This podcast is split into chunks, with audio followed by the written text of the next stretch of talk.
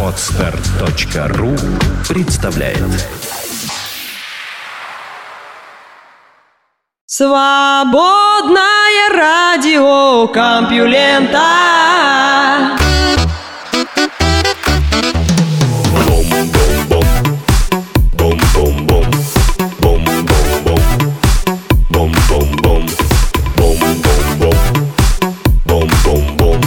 Приветствую слушателей СРК. Это выпуск «Всюду жизнь», и вы слышите Лёшу Халецкого. Впрочем, как и обычно. Вот смотрите, мне говорят, какое отношение вообще к реальной жизни имеют ваши новости? Что ты рассказываешь? Про какие-то фотоны, про далекие планеты? Зачем это все? Ну, вообще, повторюсь, жизнь-то всюду, и на тех далеких планетах наверняка кто-то шевелится. А к нашей реальной жизни что имеет отношение? Цены на гречку? Урожай зерновых? Свежие высказывания лидера нации? Какое это отношение имеет к жизни? Жизнь всюду, в каждом атоме, в каждом голубе, в каждой бабушке перед подъездом. Так что не говорите мне, что я не имею отношения к жизни. Вот кто-кто, а компьюленты это вот самая-самая жизнь, а? Ну, в общем, давайте новости последнего рабочего дня недели послушаем. Вы послушаете, а я вам расскажу. Наука и техника. Станет ли Америка страной эльфов?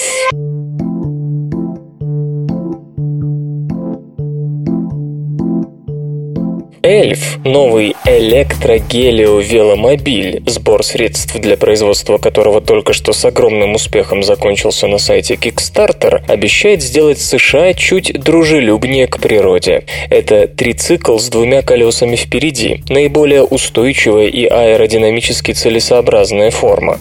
Аппарат создан американским стартапом Organic Transit. Серийный выпуск начинается прямо сейчас, а поставки стартуют в нынешнем марте. Грузовую версию Эльфа хотят запустить в производство весной, этой весной.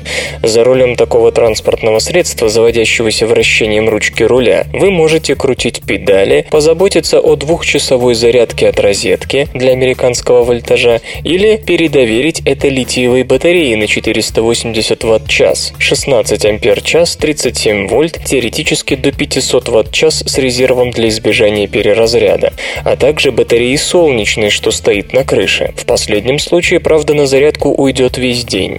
На практике мощь транспортного средства будет заключаться в сочетании этих трех способов, позволяющим максимально удлинить пробег.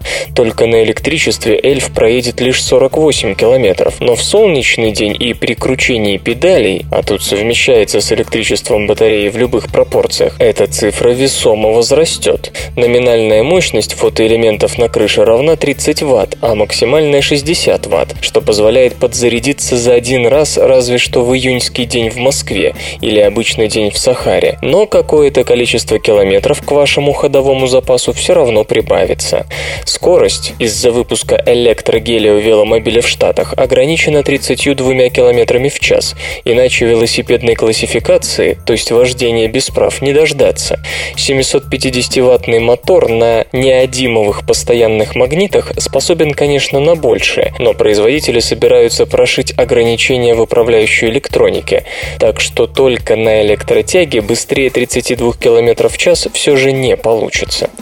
Довольно прочный и легкий алюминиевый корпус позволяет иметь не только одного седока водителя, но и 135 килограммов груза, а то и 158, хотя эта нагрузка и не рекомендована. Перевозка груза сзади не должна вызвать особых проблем. Замечательно и то, что вес самого эльфа даже вместе с батареей не превышает весит 45 кило. В заднее багажное отделение можно установить небольшое откидывающееся кресло, предназначенное для малоразмерного попутчика, или дополнительный комплект литиевых батарей, что резко увеличит дальность хода, пока предусмотрен двукратный рост. Колеса велосипедные 26-дюймовые, причем на двух передних поменять резину легко даже в полевых условиях, а задняя выполнена устойчивым к самым тяжелым нагрузкам и имеет прочность, минимизирующую вероятность вероятность прокола. Габариты скромны – 2,5 метра на метр и на полтора метра. Так что вы поместитесь и на велодорожке, там где она есть, и на обочине городской трассы. Правда, американские законы не позволяют ездить по федеральным дорогам, но производители планируют поставки и в Старый Свет, где таких ограничений нет. Есть и минусы. Так, эльф не наделен регенеративным торможением. Конструкторы поясняют, даже если эльф будет останавливаться на светофорах и переходах каждые 120-130 метров, то и тогда регенеративное торможение позволит увеличить запас хода лишь на 10%. Затраты же на его организацию оказываются большими, нежели стоимость увеличения емкости аккумуляторов на 10% или оснащения фотоэлементами на крыше. Нет и дверей, экономим массу. Как насчет зимы, разработчики хранят молчание. А мы можем предположить, что интенсивное педалирование, емкость батареи ведь несколько сократится, поможет вам не простудиться и при низкой температуре.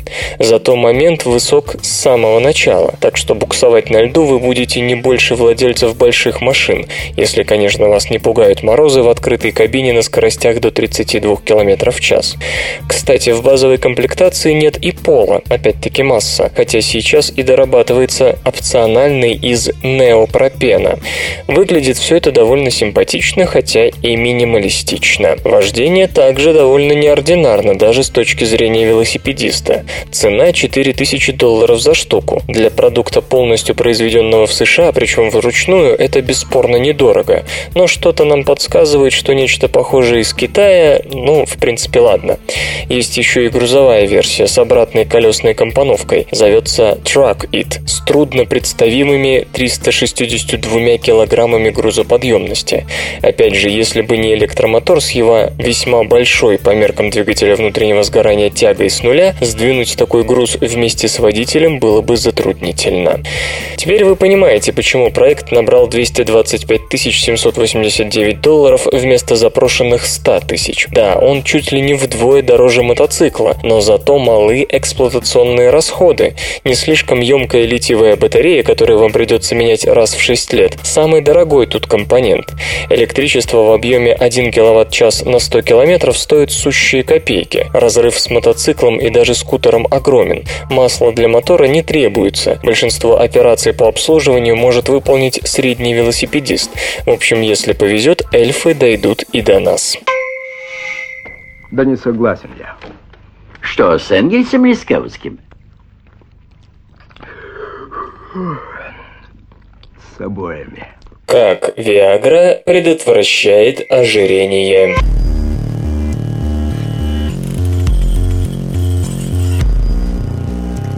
Зачем нужна Виагра, знают все, но мало кто знает, что это лекарство препятствует также ожирению. Некоторое время назад ученые обнаружили, что мыши, которым достаточно долго дают силденофил, действующее вещество Виагры, устойчивы к ожирению, даже если их держат на соответствующей диете. Что за механизм тут работает, удалось установить исследователям из Боннского университета, Германия. Как оказалось, все дело опять в превращении белого белого жира в бурый. Белый жир, как все помнят, запасает липиды. Именно ему мы обязаны дополнительными объемами в районе талии. Функцией же бурого жира является расщепление липидов с образованием тепла. Как показали опыты на мышах, силденофил как раз стимулирует превращение белого жира в бурый, то есть подавляет накопление липидов про запас. Но этим эффектом действие Виагры на жировые клетки не ограничивается. Когда клетки белого жира накапливают много липидов, видов они начинают выделять вещества, стимулирующие воспаление и, следовательно, могущие вызвать хронические заболевания, от сердечно-сосудистых до онкологических. Силденофил подавляет и этот процесс, сохраняя таким образом клетки белого жира более здоровыми. Возможно, антижировое действие Виагры связано с тем же молекулярным механизмом, который помогает справиться с импотенцией. Силденофил предотвращает распад циклического гуанозин-монофосфата, что в свою очередь повышает приток крови, необходимый для эрекции. Но подробностей того, как Виагра действует на жировые клетки человека, исследователи пока не приводят, ибо до них дело пока не дошло, а потому рекомендуют принимать препарат только по его прямому назначению. Непроверенные слухи, пошлость, разврат, голые знаменитости, внутренности политиков и многое другое Все это вы не услышите в СРК. Уточнено описание кембрийского животного, похожего на тюльпан.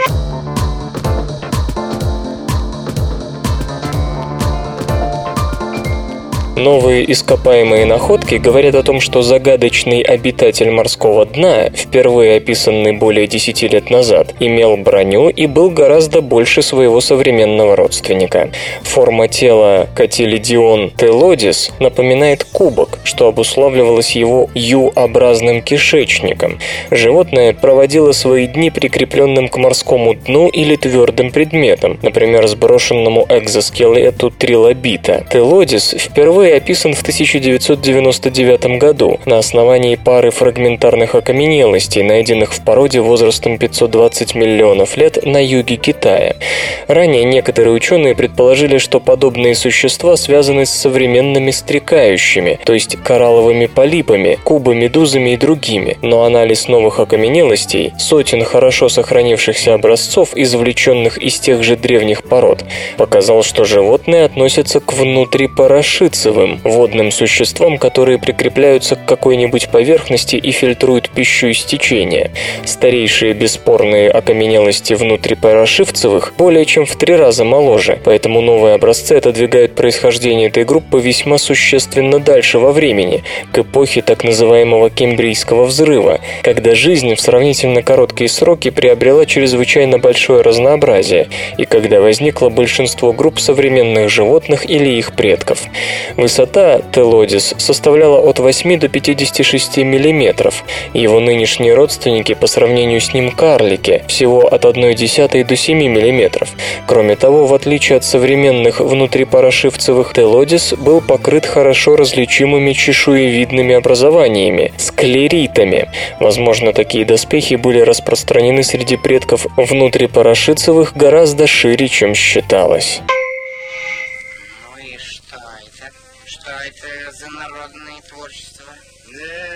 Это индейская национальная народная изба. Фиг вам называется. Возбудитель проказы перепрограммирует зараженные клетки.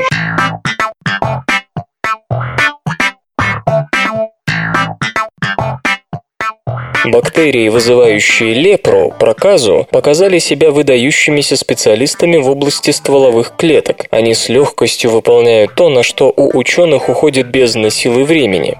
Исследователи из Эдинбургского университета обнаружили, что проказные микобактерии могут обращать зрелые клетки в недифференцированное стволовое состояние и перепрограммировать их для превращения в клетки другого типа.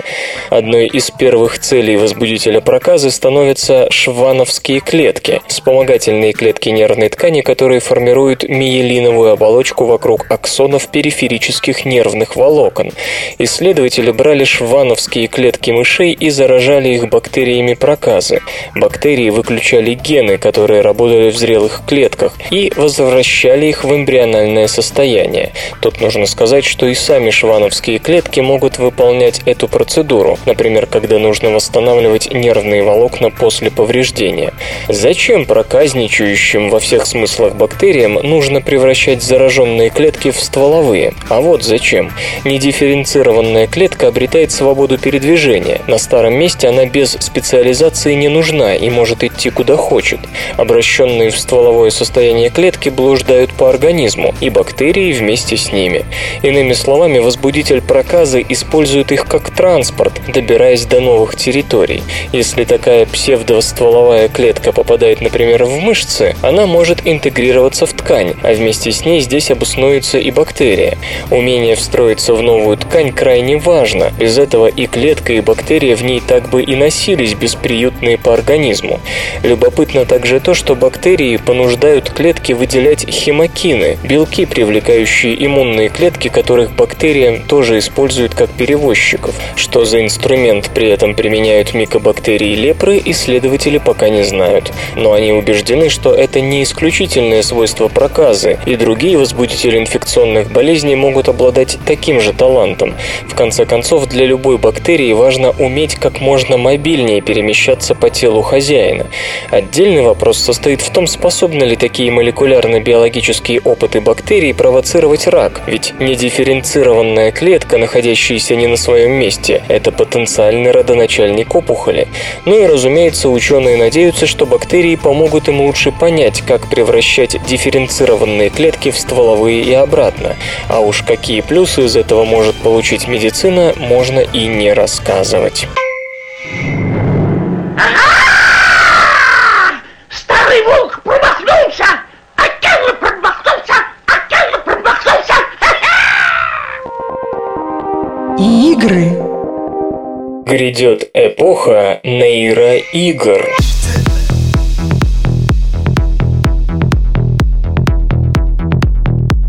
1-2 мая в Сан-Франциско пройдет первая выставка-конференция, посвященная так называемым нейроиграм. Организатор мероприятия – учредитель Neurotechnology Industry Organization, автор книги «Нейрореволюция. Как наука о мозге меняет наш мир» Зак Линч считает, что в ближайшие пять лет игры будут совсем другими благодаря появлению новых недорогих датчиков, увеличению вычислительной мощности и расширению пропускной способности. Самое интересное в том, что, по его словам, все требующиеся для этого технологии уже есть, и 2013 станет годом их объединения для создания основ нейроигровой индустрии будущего. Как говорил Уильям Гибсон, автор нейроманта, будущее уже здесь, просто оно пока неравномерно распределено. Нейроиграм нужно много знать о человеке. Сердечный ритм, мозговые волны, степень расширенности зрачка, положение тел и рук, изменение эмоционального эмоционального состояния. Они сочетают в себе технологии дополненной и виртуальной реальности, а также системы тактильного восприятия. Зачем? Чтобы игровой процесс и, соответственно, ощущения от него были максимально реалистичными. В статье, которую публикует сайт VentureBeat, господин Линч отмечает, что возможности игрока всегда ограничены возможностями контроллера. На что мы способны сегодня? Ну, ходить, прыгать, на что-то нажимать, стрелять. Сравнительно недавно стали появляться системы, отслеживающие наши движения и жесты – UI, Move, Kinect. И это только начало.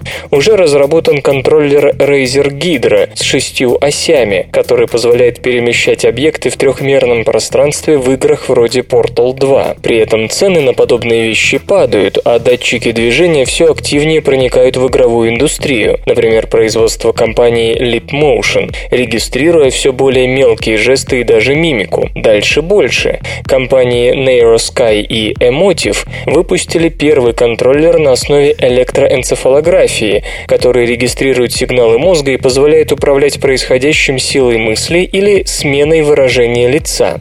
Например, игрок может разбить камень, сосредоточившись на нем, или отпугнуть врагов, скорчив страшную рожу. Пока эта технология, конечно, находится в зачаточном состоянии, но ею начинают интересоваться все больше и больше фирм. Interaxon, Personal Neuro Devices, Neocami Мими и другие внедряют электроэнцефалографа-датчики в самые разнообразные приложения. Другая важная часть нейроигр – голос, будь это простая связь между игроками или управление голосом, как в Mass Effect 3. Например, датчики, улавливающие нюансы интонации, повлияют на то, как ваши подчиненные отреагируют на ясный, казалось бы, приказ. Еще одна захватывающая воображение область – эмоции. По данным одного из запросов, две трети игроков мечтают о том, чтобы игры будущего сравнялись или даже превзошли по эмоциональному накалу книги, фильмы и музыку. Представьте себе, что окружающие персонажи, в том числе враги, реагируют на ваш страх или ярость. Для этого можно отслеживать мимику игрока, изменение проводимости кожи и движение глаз. Следите за компаниями SMI Vision, iMotions и Affectiva с их технологиями Avdex и Q-Sensor. Разработчики вроде Valve и Activision Activision Blizzard тоже интересуются этими направлениями, но главными новаторами остаются небольшие компании That Game Company, Game Face Me и Baguba. А британская фирма Focus решила воспользоваться технологией нейростимуляции, с помощью которой в американской армии обучают снайперов. В нужный момент мозг получает мизерный электрический импульс, заставляя нажать на спусковой крючок. Страшно представить, что за такое готовы отдать поклонники сетевых шутеров, не говоря уже о киберфизкультурниках. Компании Lumos Labs и Advanced Brain Monitoring одновременно разрабатывают игровые обучающие системы, основанные на новейших достижениях нейрофизиологии. Intific открывает программное обеспечение для когнитивного моделирования более широкому кругу пользователей, в том числе игровой индустрии, а стартап NeuroTrack создает систему на основе ультразвуковой стимуляции. Что из этого выйдет, пока трудно сказать. Наконец, в стремлении к лучшим играм разработчики прибегают к поведенческому анализу. Например, Riot Games планирует таким образом снизить количество троллинга в League of Legends. Что касается визуальной стороны дела, то мобильные плоские экраны скоро станут вчерашним днем. Достаточно вспомнить хотя бы очки дополненной реальности Project Glass корпорации Google. По сути, это головной дисплей с голосовым и сенсорным управлением, который при этом не мешает видеть окружающий мир. Виртуальная реальность не отстает. Disney Research предлагает специальные перчатки и сиденья. Vibe Haptic Gamepad, созданный специально для Marvel Avengers, позволяет почувствовать крутой поворот или падение с холма. Нет сомнений, что первые шаги на широком видеоигровом поприще будут робкими, неловкими. Многих они разочаруют. Чтобы сделать начальный период как можно более коротким, господин Линч и придумал Neuro Gaming Conference and Expo. Хай, хай, хай, хай, ты, ты, ты. И все, что вокруг него. Наука, игры, культура, бизнес. Бизнес. Продажи компьютеров в регионе EMEA падают.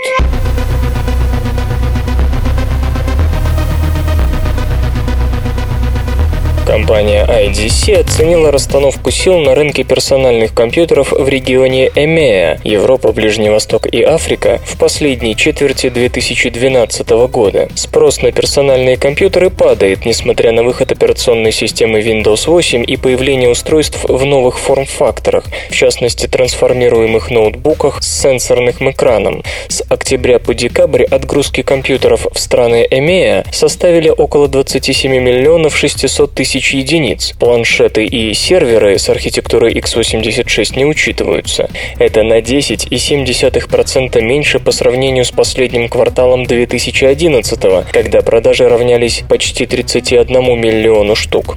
Рейтинг производителей по-прежнему возглавляет Hewlett Packard. За квартал в регионе EMEA компания реализовала 5 миллионов 600 тысяч десктопов и ноутбуков.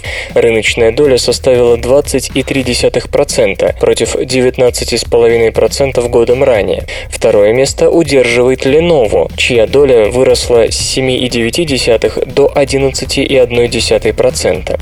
За три месяца ком- китайская компания поставила около 3 миллионов 100 тысяч компьютеров.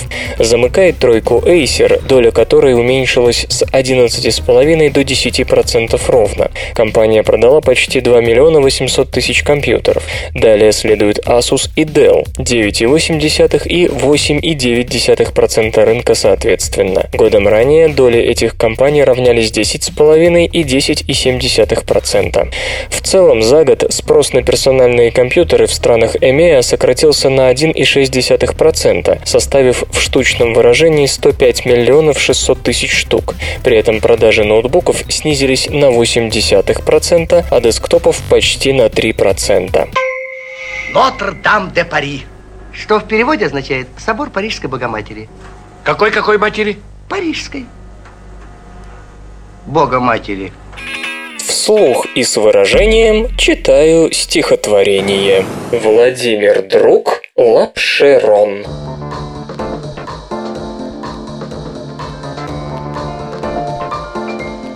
Лапша. Сами с лапшами, они к нам с душой, а мы к ним с лапшой. Кто к нам с лапшой придет, от лапши и погибнет. Лапшегубка, лапшированная рыба, лапшевик, лапшадник зла. Что наша жизнь? Лапша. Западная полупшария. Лапш-лапш вперед, рабочий народ. Лапшок, лапшометр, отче лапш, лапшевик с пятилетним стажем, лапшание, слапшняк, лапшедром, коллапш. Я вешаю лапшу, ты вешаешь лапшу, он вешает лапшу, мы вешаем лапшу. Хороша лапша? Лапша хороша. Вижу что? Лапшу. Много чего? Лапши. Хороша лапша? Хороша. Однажды к великому лапши пришли ученики. «Что ты делаешь, великий лапши?» – спросили они. «Разве вы не видите?» – ответил учитель. «Пудрю мозги».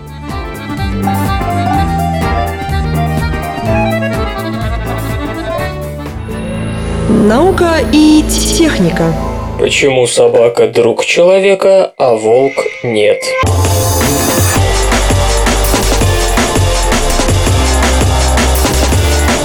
Собака и волк генетически очень близки, но собака стала другом человека, а волк нет. Как полагают исследователи из Массачусетского университета в Амхерсте, США, все дело в различном сенсорном опыте, который переживают маленькие волчата и щенки домашних псов к тому моменту, когда им пора социализироваться.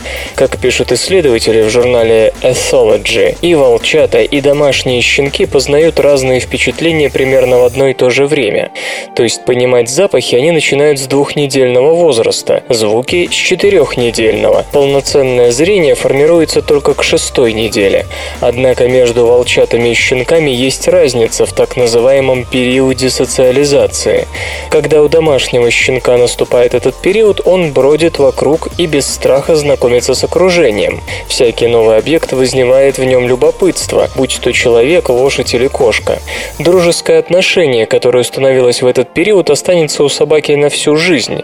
А вот когда исследовательский период заканчивается, всякий новый сигнал в первую очередь будет вызывать настороженность и страх.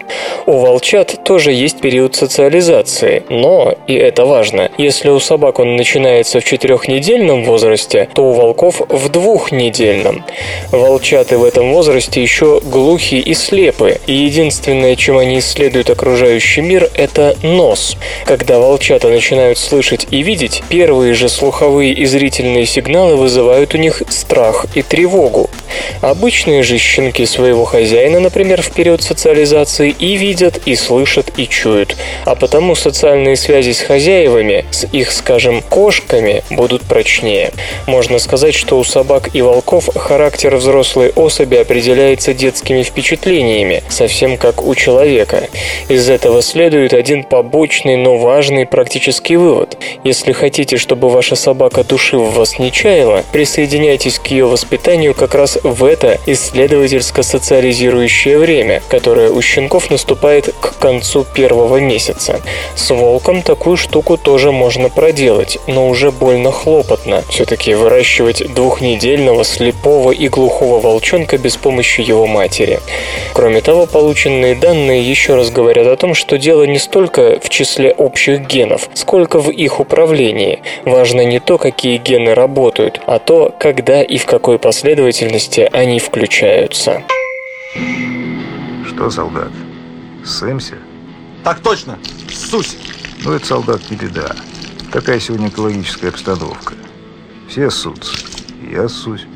И даже главком пысается бывает. Но по ситуации. Что же нам из-за этого? Последний долг родине не отдавать. Твой позор на недуг мы в подвиг определим. Пошлем в десантники. Там ты еще и сраться начнешь. Углеводородные дюны омолаживают титан.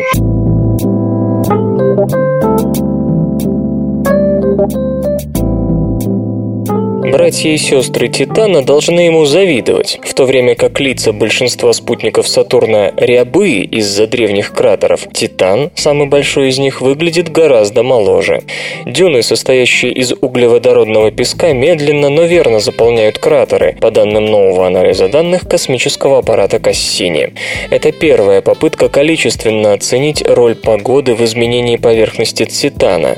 На соседних лунах видны тысячи и тысячи кратеров, а обзор 50% поверхности Титана в высоком разрешении позволил обнаружить лишь 60, отмечает Кэтрин Нейш из Центра космических полетов НАСА имени Годдарда. Возможно, кратеров там намного больше, но они не видны из космоса, ибо подверглись эрозии. Титан – единственная луна Солнечной системы с плотной атмосферой и единственное тело с морями и озерами, если не считать Землю. Правда, при температуре около 94 кельвинов они наполнены метаном и этаном.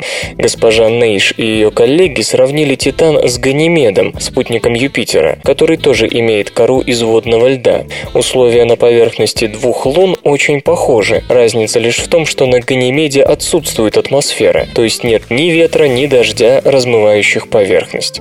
Отношение средней глубины к диаметру кратеров на Ганимеде рассчитывалось по стереоизображениям, полученным космическим аппаратом Галилео. Информацию о Титане предоставил радар Кассини. Оказалось, что в среднем кратеры Титана на сотни метров меньше, то есть некий процесс приводит к их более активному заполнению.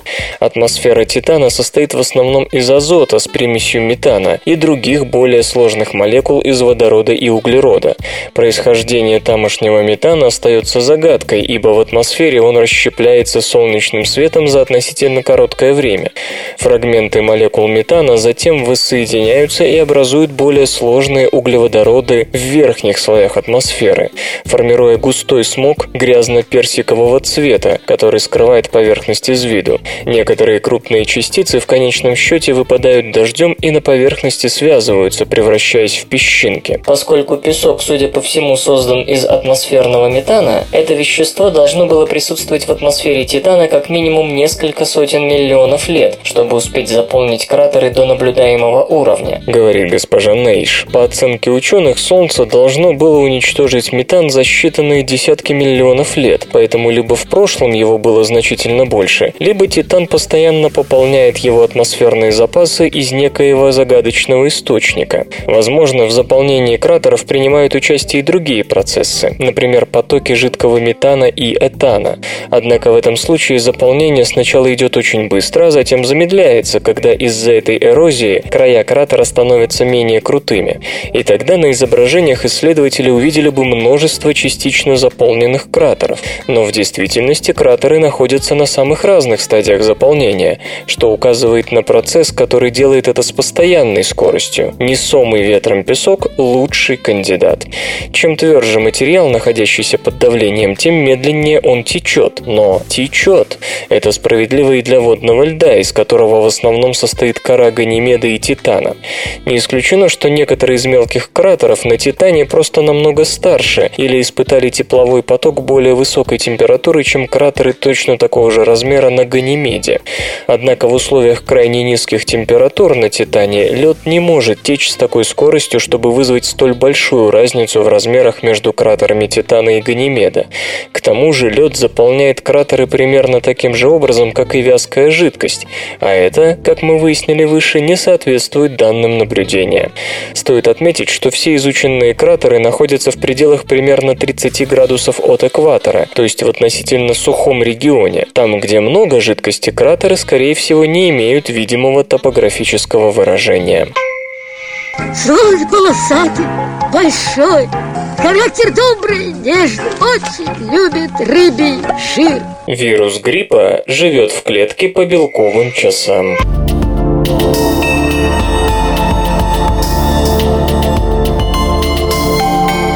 Попав в клетку, вирус гриппа начинает производить новые вирусные частицы, используя при этом ресурсы самой клетки. Это, разумеется, не проходит незамеченным, и из-за зараженной клетки наружу попадают некие молекулярные сигналы, которые привлекают иммунитет. Таким образом, перед вирусом стоит довольно тонкая задача. С одной стороны, ему следует создать как можно больше копий самого себя. С другой, нужно успеть убраться из клетки до того, как до нее доберется иммунная система. В статье, опубликованной в Cell Reports, исследователи из медицинского центра Маунт Синай, США, сообщают, что вирус гриппа может сидеть в клетке до 8 часов, прежде чем его деятельность привлечет внимание иммунитета, а за два дня вирус создает достаточное количество вирусных частиц, чтобы успешно заразить другого человека. То есть у вируса должны быть какие-то часы, которые отмеряли бы время и напоминали ему, что пора уходить из клетки. И ученым удалось установить, что этими часами является особый вирусный белок, который медленно накапливается по мере пребывания вируса в клетке. Этот белок, называемый нуклеоэкспорт-протеин, сокращенно НЭП, отвечает за транспорт синтезированного генетического материала вируса из клеточного ядра. Когда его накапливается достаточно, вирус выходит из клетки. Исследователи манипулировали скоростью его синтеза так, чтобы синтез НЭП проходил либо быстрее, чем надо, либо медленнее. В обоих случаях инфекция терпела фиаско. Если белок синтезировался слишком быстро, у вируса получалось очень мало копий, чтобы успешно продолжать заражение. Если же НЭП производился медленно, клетку с вирусом успевала найти и съесть клетка иммунная. Полученные результаты могли бы пригодиться для оптимизации существующих антигриппозных вакцин, ведь достаточно нарушить содержание в клетке описанного белка, чтобы вирусные часы испортились и инфекция перестала распространяться. СРК. В этой аббревиатуре смысл жизни. Google патентует проекционную систему управления носимым компьютером.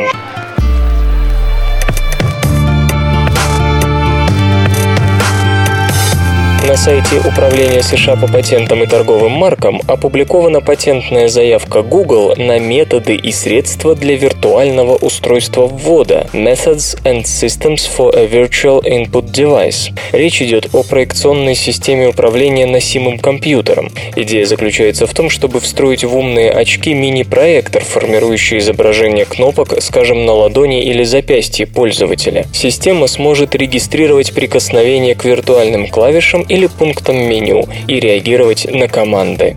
Не исключено, что Google реализует патентуемую разработку в носимом мини-компьютере, создающемся по проекту Glass. Напомню, что компания разрабатывает очки дополненной реальности, которые смогут отображать различную информацию, позволяя при этом видеть окружающее пространство. По задумке Google, устройство можно будет использовать для телефонных звонков, видеосвязи, чтения сообщений, воспроизведения медиаконтента и прочего. Кстати, Google наметила два мероприятия для разработчиков, речь на которых пойдет о проекте Glass. Одно из них состоится 28-29 января в Сан-Франциско, а другое 1-2 февраля в Нью-Йорке. Версия умных очков Google для разработчиков предположительно станет доступна в текущем году за полторы тысячи долларов. После этого выйдет потребительская модель. Она якобы будет значительно дешевле, но появится в лучшем случае в 2014 Сильвубле, дорогие гости. Сильвубле. Живопри. Авек плезир. Господи, просто все от страха все слова повыскакивали. Алексис. Железо или гаджеты. VIA APC Paper – мини-компьютер в корпусе из картона.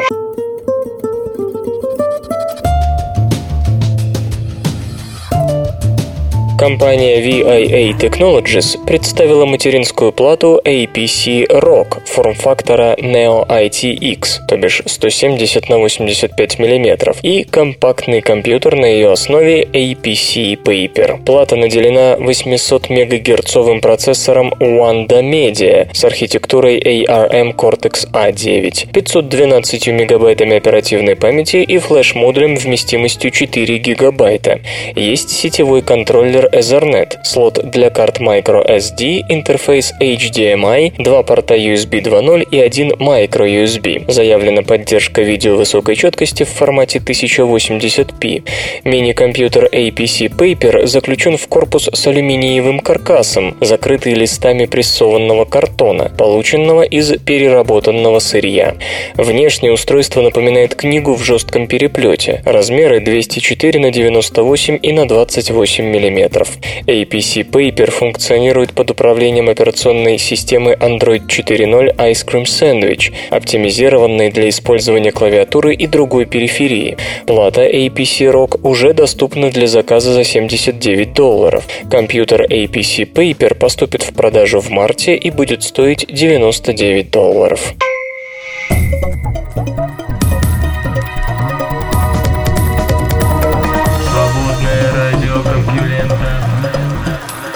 Исторический анекдот. Однажды барона Антона Антоновича Дельвига, друга Пушкина и первого издателя литературной газеты, вызвал к себе начальник третьего отделения собственной Его Величества канцелярии граф Александр Христофорович Бенкендорф.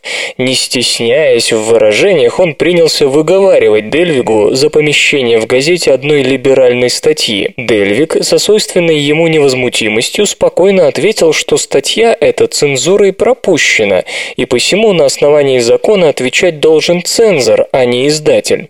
На это резонное замечание Бенкендорф пришел в ярость и высказал мысль, незабвенную в веках. «Законы у нас пишутся для подчиненных, а не для начальства, и вы не имеете права в объяснениях со мною ими оправдываться и на них ссылаться». Наука и техника. Робо-рыба преодолевает 200 километров водной глади на одной зарядке.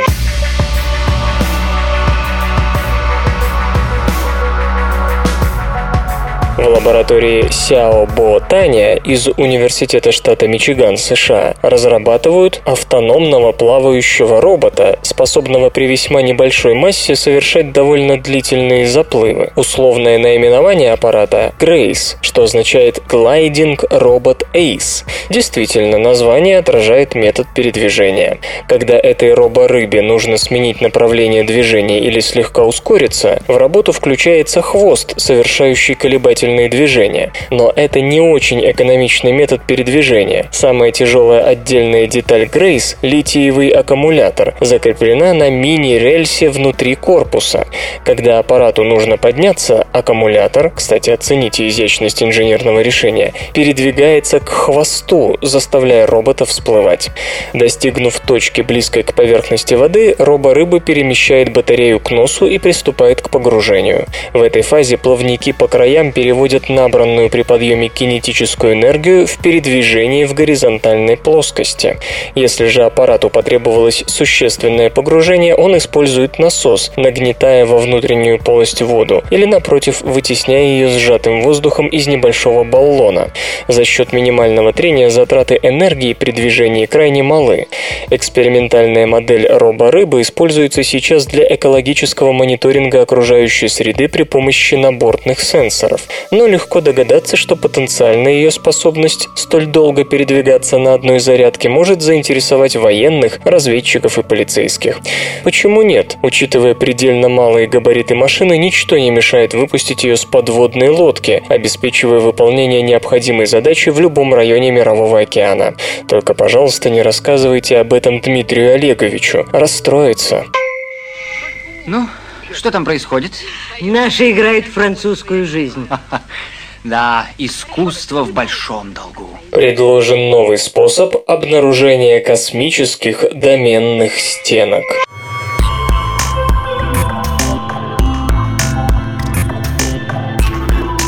Если энергия вакуума определяется неким локально однородным и изотропным скалярным полем, то в точках встречи областей с различной ориентацией такого поля могли образоваться стабильные топологические дефекты.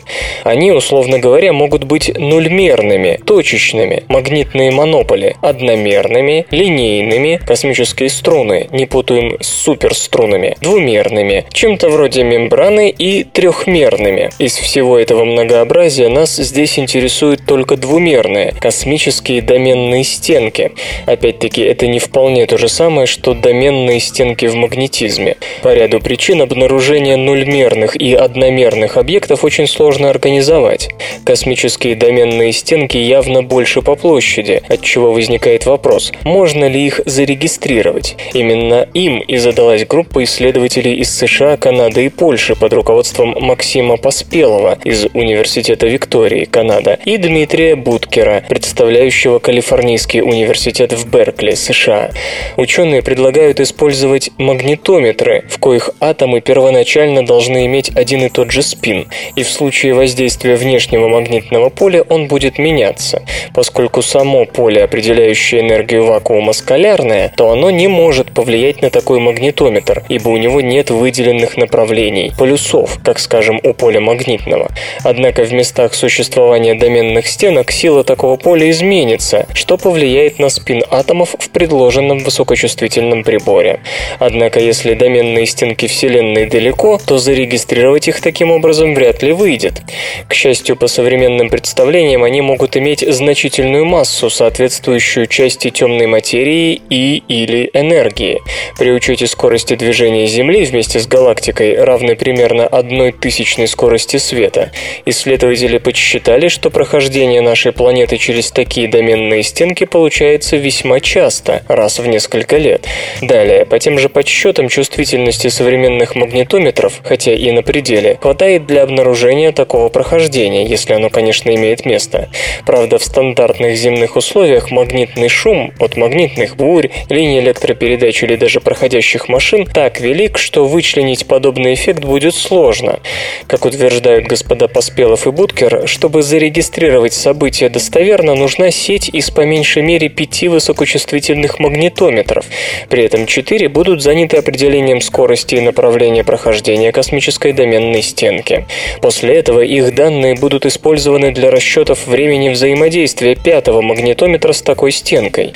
Если предсказание на базе показателей первых четырех приборов совпадет с результатами пятого, можно говорить о весьма достоверной регистрации космической доменной стенки и подтверждении одной из самых необычных физических гипотез современности.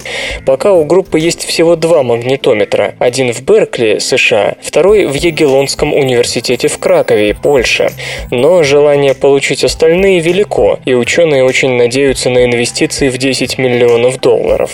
Как отмечают физики, не участвовавшие в исследовании, предложенный метод действенен только в том случае, если космические доменные стенки неподвижны относительно друг друга, и их перемещение связано лишь с расширением Вселенной. Если же они перемещаются, а то и исчезают с течением времени, такой эксперимент реализовать будет куда сложнее. И все же попробовать, по всей видимости, стоит. Даже если попытка будет неудачной, мы хотя бы убедимся в новых ограничениях, наложенных на теоретические представления о доменных стенках. Черт побери. Живут же люди. Влюбляются. Ходят в театры. В библи... Не выражайся, Билли.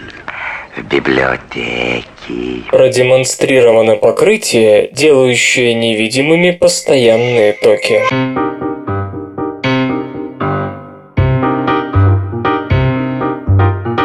Исследователи под руководством Тэ Цюн Цуя из Юго-Восточного университета в Нанкине, Китай, опубликовали работу об ультратонком, но почти идеальном покрытии, маскирующем постоянные токи и в значительной степени сочетающем анизотропное, неоднородное распределение диэлектрической постоянной и магнитной проницаемости, являясь при этом негомогенным, как и большинство метаматериалов. К сожалению, рассматриваемое покрытие не удовлетворяет удовлетворяет в полной мере сразу всем вышеперечисленным параметрам, как, впрочем, и ни один из имеющихся на сегодня метаматериалов. И тем не менее, сравнивая его с существующими, легко заметить несколько положительных моментов. Сейчас при создании материалов, обеспечивающих частичную невидимость, приходится выбирать, улучшая одни параметры за счет ухудшения других. Так исследователям в прошлом удавалось либо разработать устройство для стоящего вертикально объекта, пытающиеся с минимальными искажениями обвести свет вокруг предмета, либо частично невидимое ковровое покрытие, способное отражать поступающий свет так, как будто он упал на плоскую поверхность пола, а не на маскируемый предмет. Математически первый вариант можно свести к редукции предмета до точки, а во втором случае до плоскости. Оба варианта являются негомогенными и требуют больших по размерам маскирующих устройств. Чтобы избавиться от этого недостатка при создании метаматериала, маскирующего постоянные токи, авторы работы предложили такую цепь резисторов, которая, математически говоря, сводила маскируемый объект к одномерному, вытянутой линии, не имеющей иных параметров, кроме длины. Заметить такую линию со стороны чрезвычайно сложно, что делает маскируемые электротоки на практике почти полностью невидимыми для приборов. Подобные метаматериалы, полагают разработчики, могут пригодиться как для электроимпедансной томографии в медицине, так и для маскировки ряда объектов, поиск которых в последнее время начинает вестись электроимпедансным методом. В качестве примера последних приводятся сухопутные мины. Почему радио? От кого свободное? К чему это вообще все? Железо и гаджеты, ты, ты. Samsung готовит планшет Galaxy Note 8.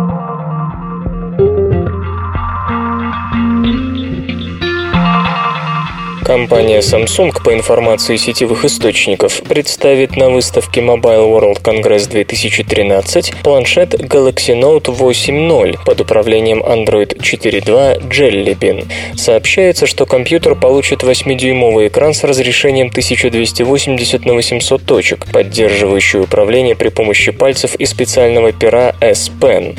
Объем встроенной памяти составит 16 или 32 гигабайта с возможностью расширения за счет карт microSD. Планшет, по предварительным данным, будет оборудован 2 гигабайтами памяти, адаптером Bluetooth 4.0 и Wi-Fi, приемником GPS, портом USB 2.0, фронтальной камерой разрешением 1,3 мегапикселя и 5-мегапиксельной камерой сзади. Питание обеспечит аккумуляторная батарея емкостью 4600 мАч. Размер устройства 211 на 136 и на 8 мм. Вес 330 граммов. Galaxy Note 8.0 будет предлагаться в двух модификациях GT N5100 и GT N5110 Wi-Fi. Первая получит поддержку мобильной связи третьего поколения HSPA+, HSUPA, вторая нет. Об ориентировочной цене новинки пока не сообщается. Простите, мне право неудобно беспокоить вас, но у меня трубы горят. Умираю совсем. Будьте добры, презентовать малую сумму. Простите за беспокойство. Процессоры Intel Core четвертого поколения выйдут в июне.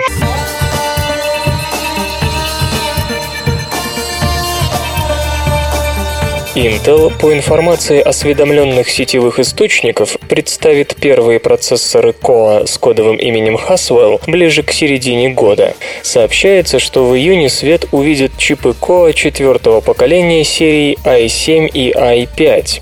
Эти 22-нанометровые изделия получат 2 или 4 вычислительных ядра, графический контроллер HD Graphics 4600 с поддержкой программного интерфейса DirectX 11 и контроллер контроллер памяти DDR3 1600. Для некоторых моделей предусмотрена технология многопоточности гиперthreading.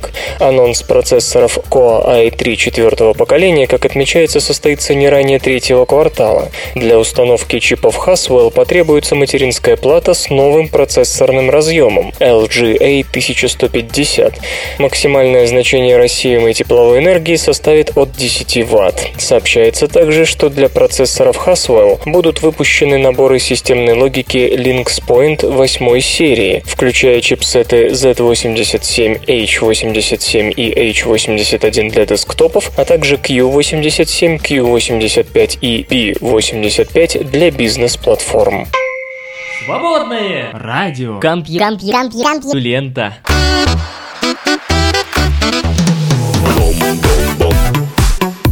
Выпуск, который пафосно называется по картине Николая Ярошенко «Всюду жизнь», подошел к концу. Загля- заглядывайте на наш сайт compulenta.ru, живите полной жизнью, потому что жизнь действительно всюду. И хороших вам выходных. Вы слышали Лешу Халецкого. Свободное радио Компьюлента. Скачать другие выпуски подкаста вы можете на podster.ru